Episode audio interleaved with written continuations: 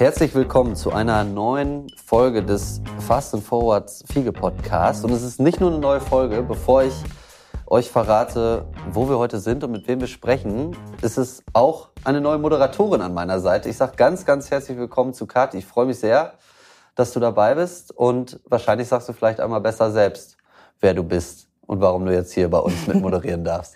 Ja, danke Tobi für das nette Willkommen. Ich freue mich total. Es ist heute mein erster Podcast und ich bin auch noch gar nicht so lange bei Fiege. Ich bin Kati, bin im Team Marcom, Marketing and Communications und heute zum ersten Mal in Biblis. Genau, das ist die Überleitung. Wir sind in Biblis und bei uns ist, oder wir sind bei, so ist es glaube ich richtig, Sandra Trautmann, Niederlassungsleiterin hier an unserem Standort. Sandra, erstmal müssen wir uns selber loben. Das machen wir immer sehr gerne im Podcast. So weit sind wir noch nie gefahren für einen Fiege-Podcast. Okay. Wie bist du dir? Wir waren in Frankfurt bei den Kollegen äh, von Fackel, Air Cargo Logistics. Und jetzt haben wir gesagt, wir möchten sehr, sehr gerne mal mit einer Standortleiterin sprechen. Und dann sind wir bis nach Biblis gefahren. Bist du dir? Jetzt sind wir hier. Also erstmal vielen Dank, dass wir da sein dürfen. Und stell dich gerne kurz vor. Wer bist du und was machst du genau hier bei Fiege? Ja, ich bin Sandra Trautmann. Ich bin seit dem 01.01.2014 bei Fiege. Ich bin an diesem Standort für Biblis, den wir hier betreuen, tätig seit 2019. Und ich habe vorher Reifenlogistik gemacht, viele, viele, viele Jahre für die Firma Pirelli unter verschiedenen Firmierungen und zum Schluss dann auch für Fiege. Ja. Was kann ich noch sagen zu mir? Ich bin 55 Jahre alt. Das hätten wir nie gefragt. Äh, ja. Aber schön, dass, schön, dass du es erzählst. Und auch nicht gedacht, genau. Ja, man sagt es doch oft. Ich höre immer, dass, äh, dass die Leute so anfangen mit ein bisschen persönlichen Sachen. Ja, das ist nun mal jetzt einfach so. Ich bin froh, dass man das nicht so denkt.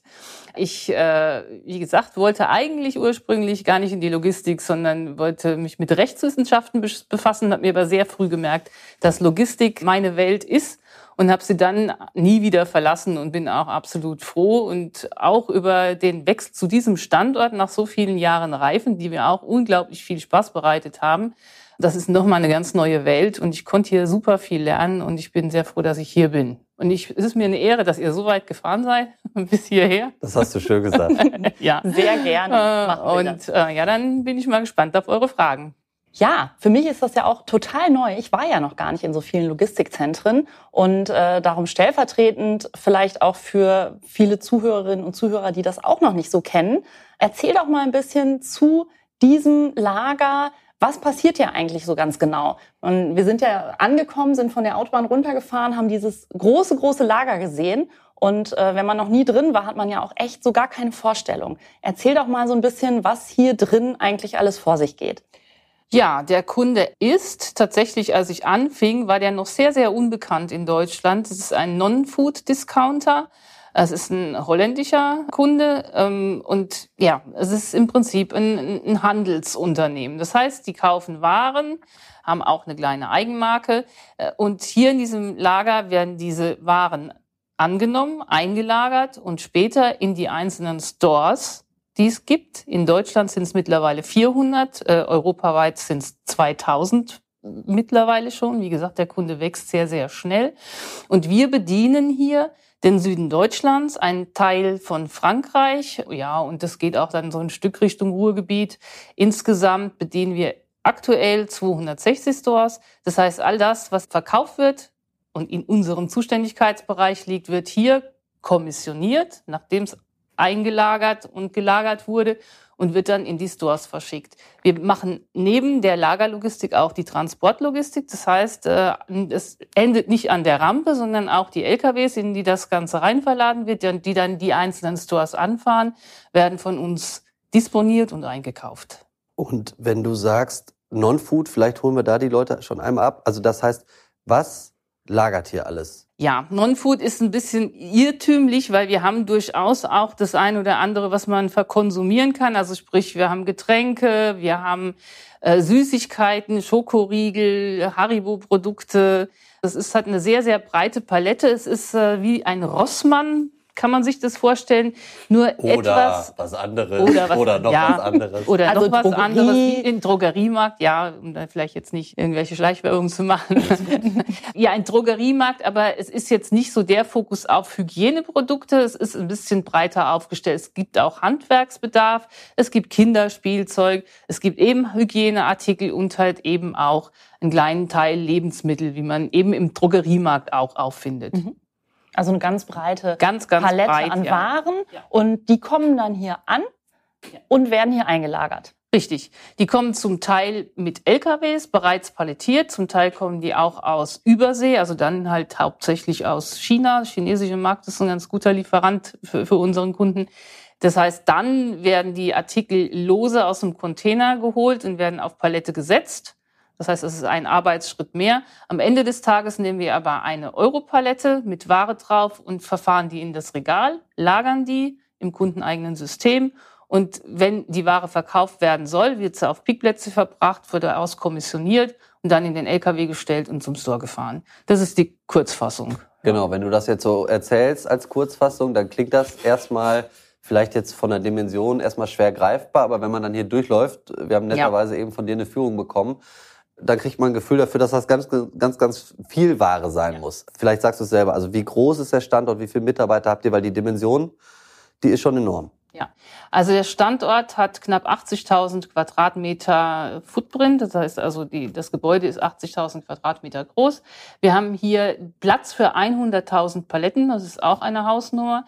Wir haben 450 Menschen, die sich mit den Lagerlogistikprozessen befassen, also die quasi diesen Wareneingang, die Lagerung, die Bestandsführung und eben dann auch die Kommissionierung und Verladung betreuen. Und dann haben wir nochmal um die 100 Fahrer, die die Waren dann zu den Stores verbringen.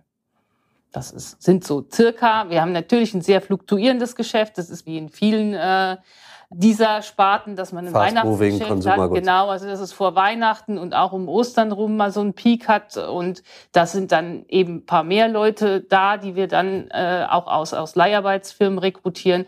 Und dann haben wir ja so Dips, das ist Anfang Februar oder ja um, um Januar rum, wo es ein bisschen weniger ist. Also es ist schwankend. Das heißt, wir haben nicht nur eigene Mitarbeiter, weil wir einfach mit, mit Leiharbeit atmen müssen, aber es sind im Schnitt 450 Leute hier. Das ist ja schon ganz schön groß, ne? Das ist echt viel. Und ähm, am Ende bist du jetzt als Standortleiterin, als Niederlassungsleiterin der Kopf von dem Die Chefin, Ganzen. ne? Die Chefin. Also Die Chefin, ja, ich bin das Mädchen für alles. Also würde ich jetzt sagen, also Ja.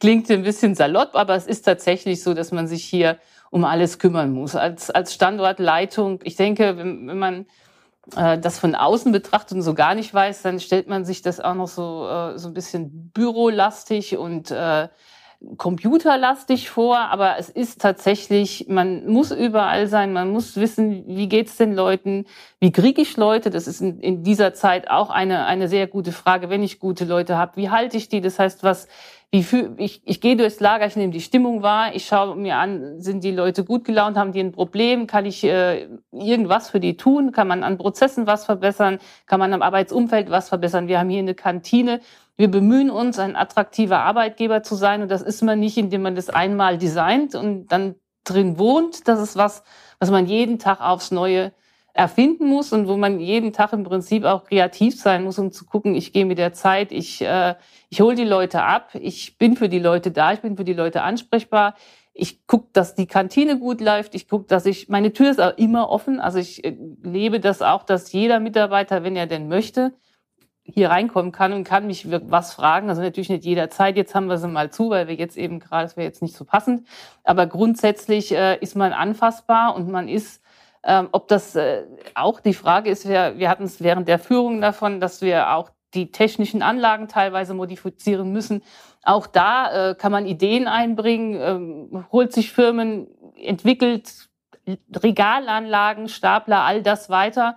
Das natürlich in dem Rahmen, dass wir hier ein, ein äh, Standort sind, bei dem der Kunde die, das Gebäude stellt und auch die Staplerflotte, ist es nicht ganz so einfach. Aber trotz alledem mit dem Kunden zusammen ähm, entwickeln wir hier den Standort einfach Tag für Tag weiter.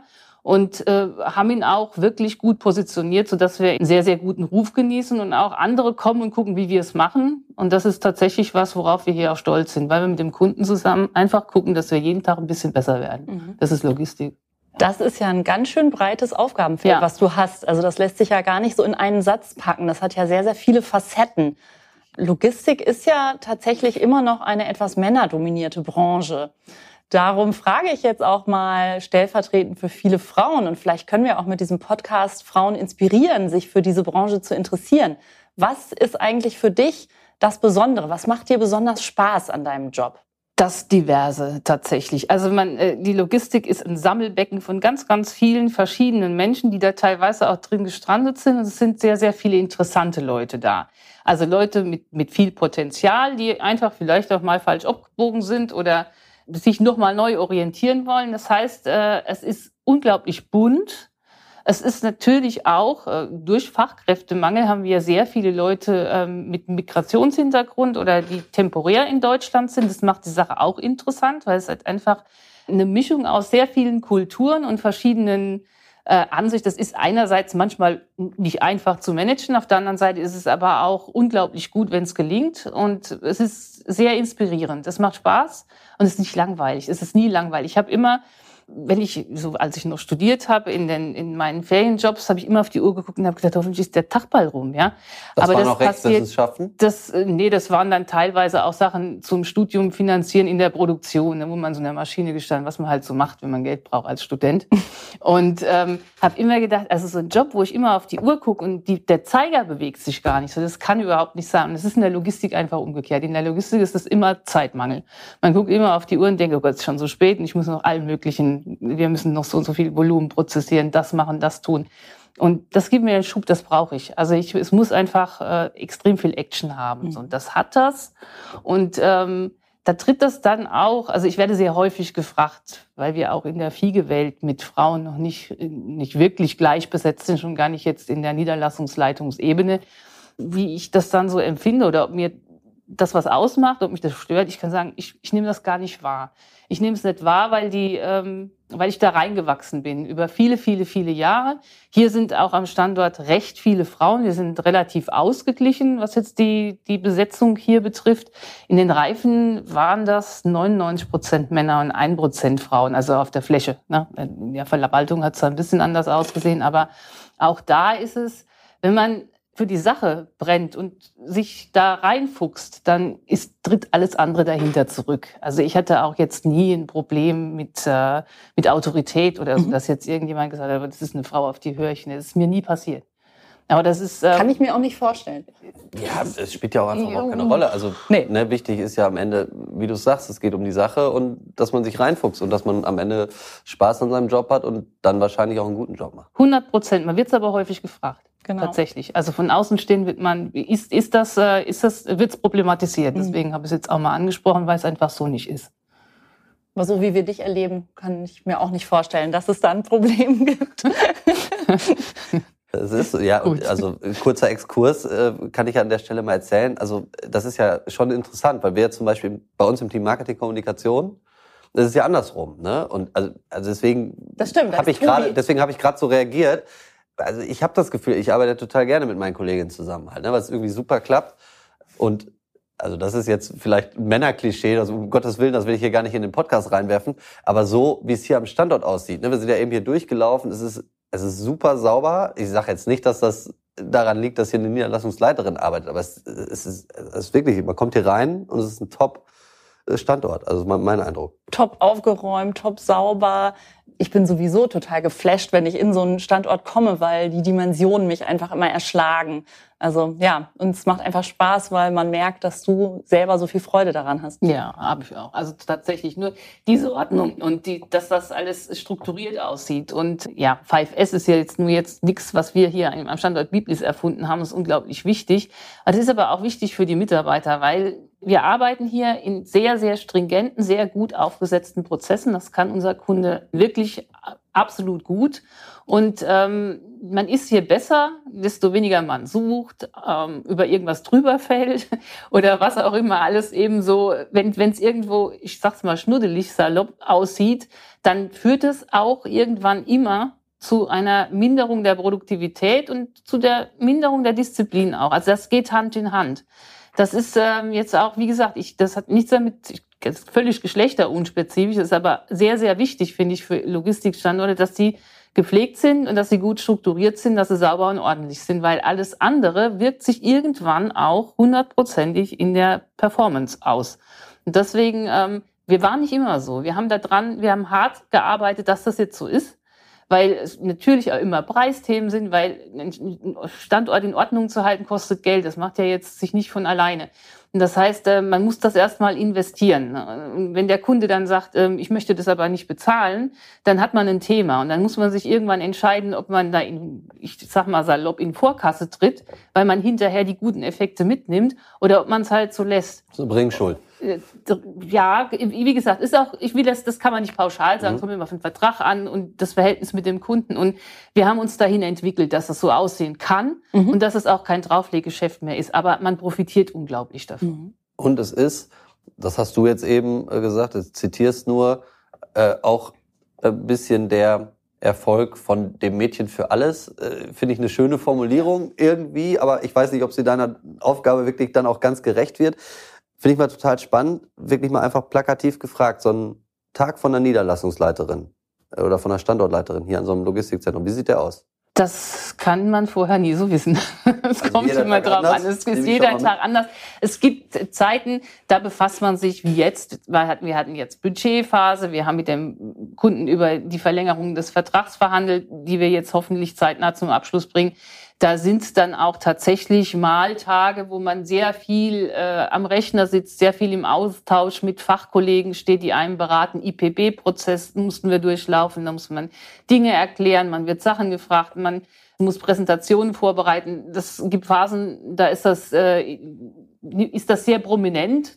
Das war jetzt so eine Phase. Es gibt auch Phasen, da hat man andere Themen. Wir hatten zum Beispiel jetzt im, im Februar einen Corona-Ausbruch. Ich meine, das ist wahrscheinlich viel Niederlassungen so gegangen. Da haben wir einen Massentest gemacht und hatten von heute auf morgen, ich würde mal sagen, 30 bis 40 Prozent Mitarbeiter nicht mehr im Zugriff, weil die entweder krank oder in Quarantäne waren.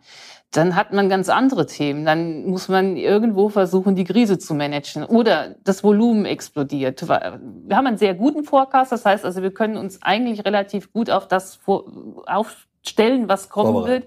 wird, mhm. vorbereiten. Also wir wissen, was kommt.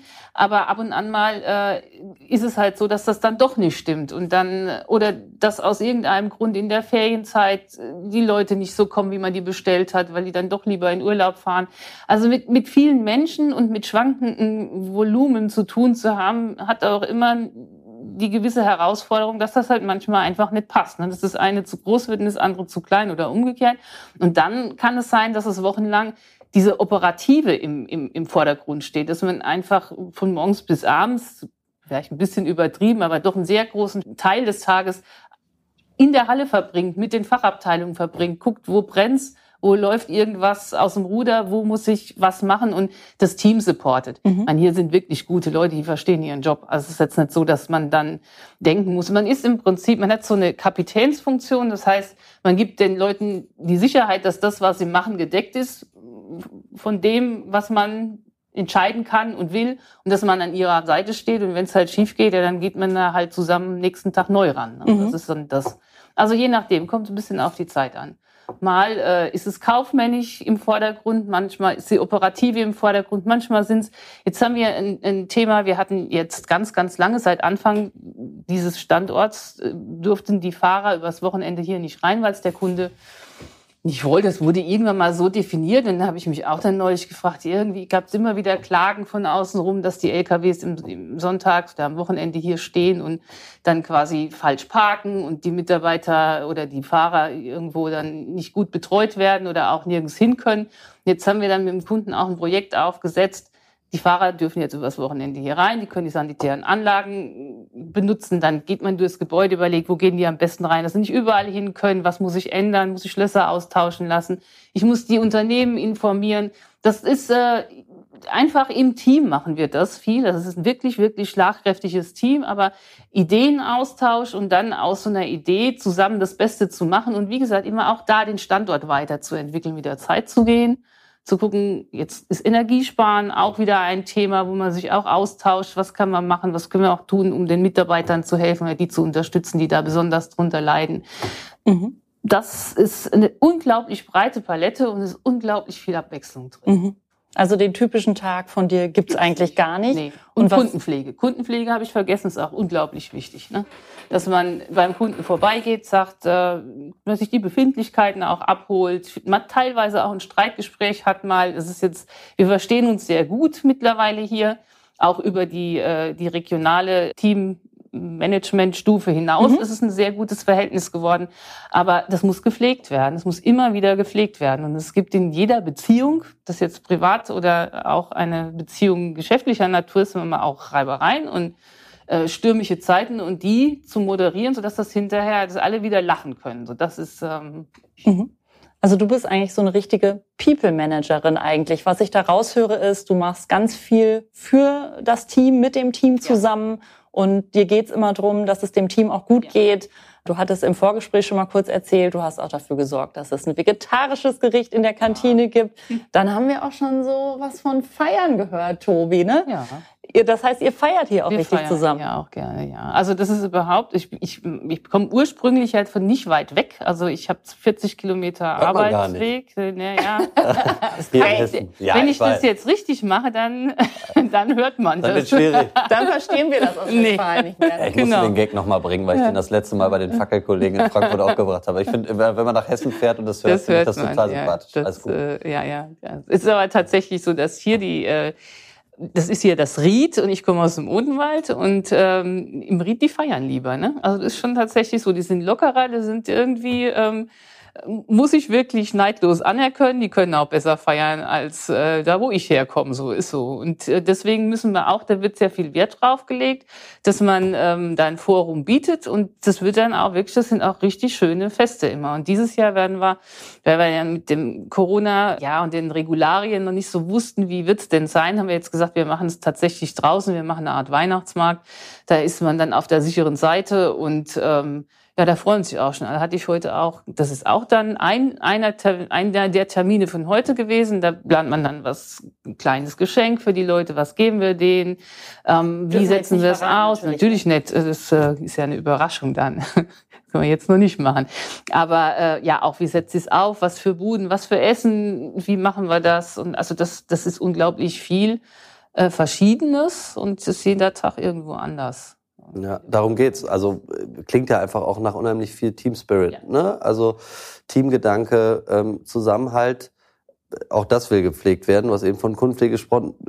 Aber man hat auch den Eindruck, also wirklich gute Stimmung hier am Standort. Was würdest du sagen? Was, ist das auch die größte Herausforderung so in deinem täglichen Job? Also so der Faktor, Faktor ist immer so ein doofes Wort, aber also der Mensch eigentlich ja. oder wie würdest du es selber beschreiben? Der Mensch ist hier am Standort, also das ist auch jetzt nicht pauschal zu beantworten. Für hier kann ich sagen, ist das der ja, absolut prominente Faktor, weil wir ja hier kein das Gebäudemanagement nicht machen, mhm. wir haben das System nicht, wir haben die Staplerflotte nicht. Wir machen hier nur Mitarbeitermanagement und Prozess, äh, ja Entwicklung mit dem Kunden zusammen, aber die Mitarbeiter zu motivieren, die Mitarbeiter zu trainieren, den Mitarbeitern äh, das zu geben, was sie brauchen, um einen guten Job zu machen, weil das wollen die in der Regel.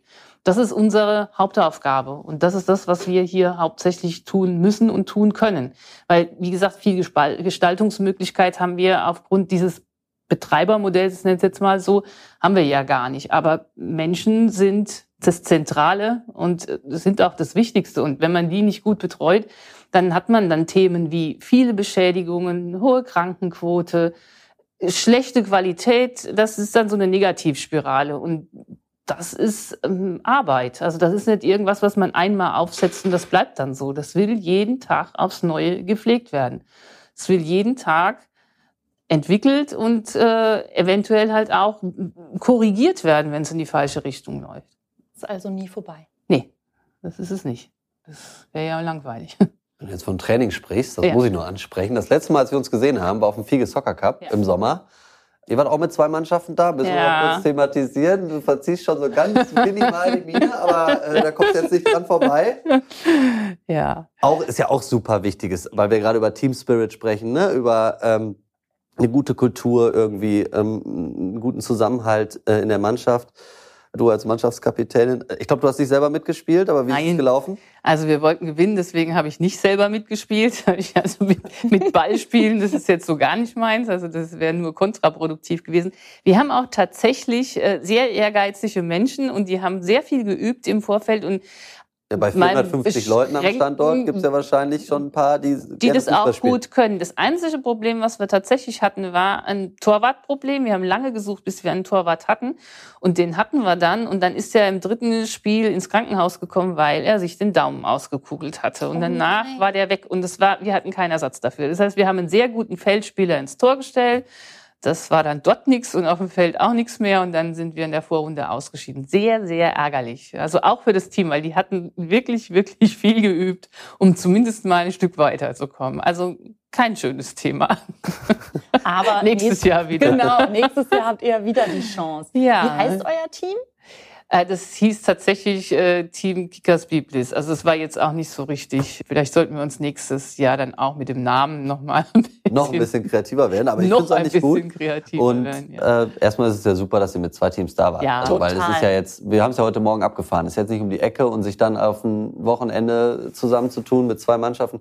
Also das heißt, die Mannschaftskapitänin ist zwar mit einem sportlich schlechten Gefühl nach Hause gefahren, aber aber sonst war es super. Also die Leute haben da richtig Spaß. Also ich habe ja vorhin schon gesagt, dass das Feiern äh, eines der ähm, Talente ist meiner Mitarbeiter. Und das haben sie da auch dann ähm, jetzt jenseits des Spielfelds auf jeden Fall gut ausgelebt. Also es ist gut angekommen, war ein super Event, keine Schön. Frage. Das klingt doch cool. Das klingt alles so. Du hast eingangs gesagt, du hast eigentlich mal mit den Rechtswissenschaften äh, geliebäugelt, hast dann aber relativ früh gemerkt, dass Logistik dein Ding ist. Und das klingt für mich einfach jetzt so, vielleicht auch so ein bisschen zum Abschluss der, der Sendung. Also den Schritt in die Logistik hast du nie bereut, Nein. oder? Den habe ich nicht. Ich meine, es gab sicher immer Phasen, auch jetzt äh, mit Fiege vorher, die hart waren, ja, wo man dann, äh, aber nicht jetzt mit der Entscheidung in die Logistik zu gehen, dann gehadert hat, sondern vielleicht mal mit der momentanen Situation, wie sie sich dann dargestellt hat. Aber das zu machen, genau das zu machen, das war kein Fehler und das würde ich jederzeit wieder so tun. Und ähm, das ist, ich könnte mir nichts Schöneres vorstellen, muss ich sagen. Oh, das ist aber wirklich ein schönes Schlusswort, oder Tobi? Voll. Also so ein äh, schönes Schlusswort, muss ich sagen, hatten wir selten im Podcast. Vielen Dank, Sandra, für das interessante Gespräch und auch für die tolle Führung. Ich bin ganz begeistert. Hat's dir auch ein bisschen Spaß gemacht, Kathi, deine erste Podcast-Folge? Hat's. War ein bisschen aufregend, aber hat mir auch sehr viel Spaß gemacht. Und ich würde gerne wieder mal dich in Biblis besuchen. Ja, gerne. Also, wir sind immer da. Noch ein schönes Schlusswort. Und diesmal stets wirklich in Stein gemeißelt. Dann bleibt mir nur zu sagen, Sandra, auch von meiner Seite äh, ganz lieben Dank. Kathi, vielen Dank. Ich, mir hat's großen Spaß gemacht. Ich äh, große Freude gehabt an unserer ersten gemeinsamen äh, Podcast-Folge. Und allen da draußen würde ich sagen, äh, ganz, ganz lieben Dank fürs Zuhören. Auf Wiederhören und bis zum nächsten Mal. Ja, bis bald. Tschüss.